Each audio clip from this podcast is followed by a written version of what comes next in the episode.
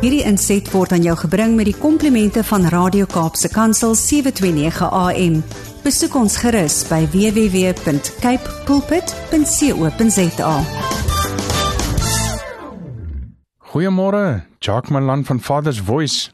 Lekker kuier ek hier op die program Fokus saam met jou vanoggend. En ons praat vanoggend oor vergifnis. Kom ek maak dit nog meer duidelik. Vergifnis is noodsaaklik. Kom ons leer vandag 'n uiters belangrike les saam hierso.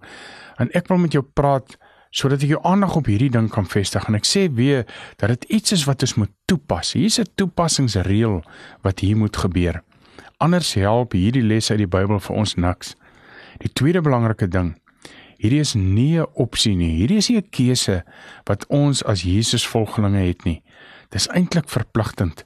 Dis deel van jou karaktersamestelling as 'n nuweling, as 'n volgeling van Christus. Jy's so gevorm en jy moet dit so doen, veral oor hierdie onderwerp van vergifnis. So oor oor as ons praat dan oor vergifnis en daar waar jy nou is, moet daar reeds mense in jou gedagtes begin opkom. Mense aan wie jy nou sal dink wie jy moet vergewe. Dalk iemand wie jou moet vergewe.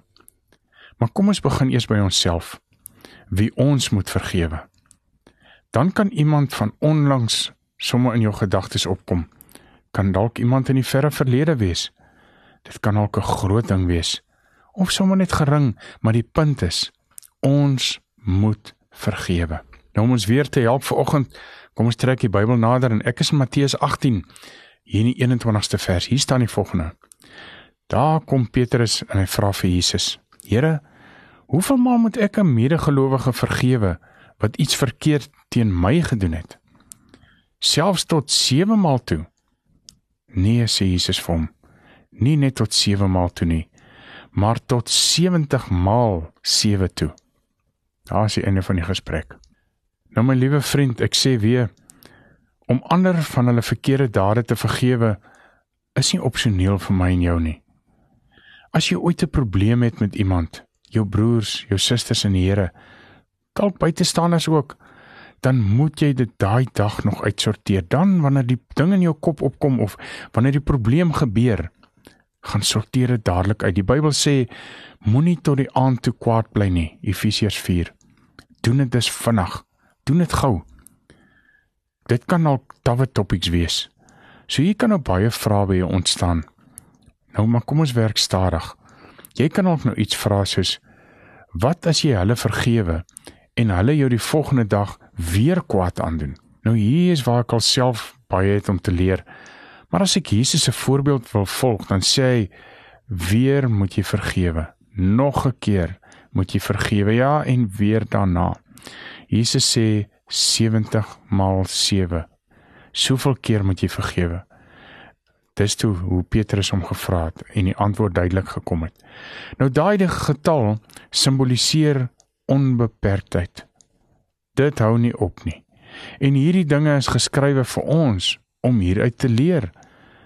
Ook om ons te vermaan, sal ek sê, om ons te help. En om in 'n waarheid het Jesus gesê: "Vergewe, maak nie saak hoeveel keer nie." Ook nie as iemand jou eers beledig nie. Hoekom? omdat jy die kapasiteit het om te kan vergewe. Oordeel is in elk geval nie vir my en jou nie. Ons het nie daai voorreg of daai posisie nie. Nou as Christus Jesus jou vergewe het, waar moet daar enige iets wees wat jy nie kan vergewe nie? Die Bybel sê ek lees sommer in die Engelse weergawe Kolossense 3 put up with each other and forgive anyone who does you wrong just as Christ has forgiven you. So soos Christus my vergewe het, so moet ons ander vergewe. Nou, hier is dalk nog 'n vraag om te hanteer. Iemand kan dalk sê, ek sal nooit vir daai en hierdie persoon vergewe nie, want wat daai persoon aan my gedoen het, was verskriklik. Nou dit mag so wees en regtig 'n goeie punt, maar ongelukkig weer nope. Nee. Ons kan nie die reël anders maak nou nie. Nie as jy wedergebore is nie. Ons het die aard van God om te kan vergewe.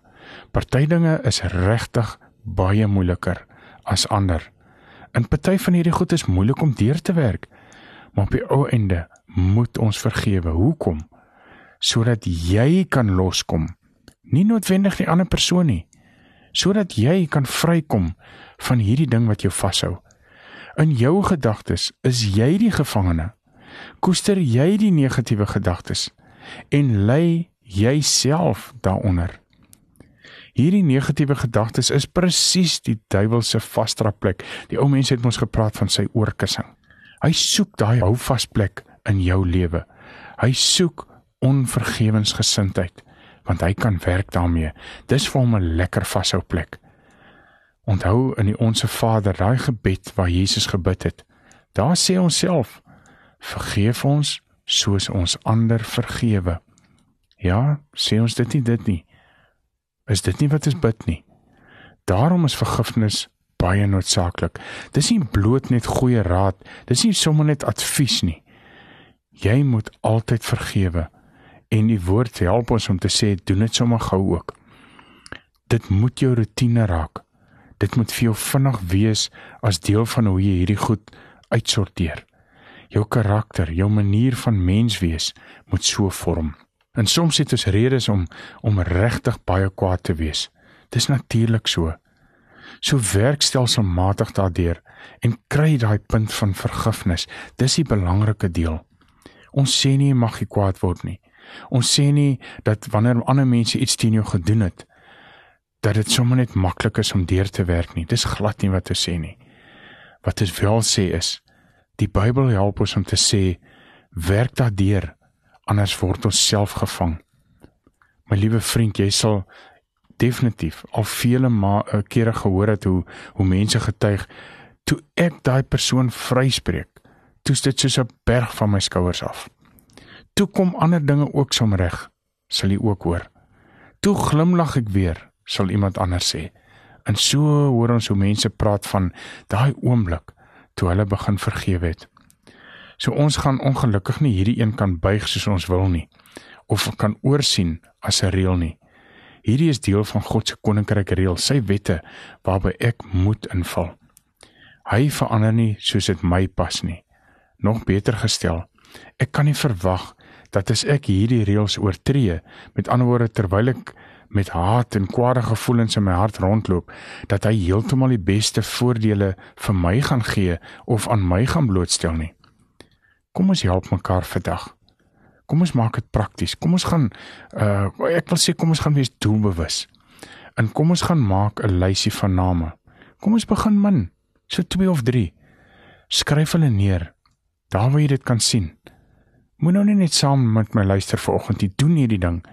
Gaan skryf 2 of 3 name nou die oomblik wat jy kan skryf. Skryf gou daai name neer op 'n lysie dan plak jy dit iewers op jou kas by jou spieël, iewers waar jy dit gereeld kan sien. En dan bel gou. Gaan sien gou iemand. Gaan stop gou by iemand vir koffie. Gaan sê net gou hierdie woorde. Ag sorry man. Dis al. En kyk wat gebeur daarna. Kom ons laat God se liefde in jou hart oorvloedig uitvloei. En kom ons gaan vergewe sodat ons die beste uit die lewe kan kry net omdat jy hierdie stap geneem het. Kom ons vergewe. Hierdie inset was aan jou gebring met die komplimente van Radio Kaapse Kansel 729 AM. Besoek ons gerus by www.cape pulpit.co.za.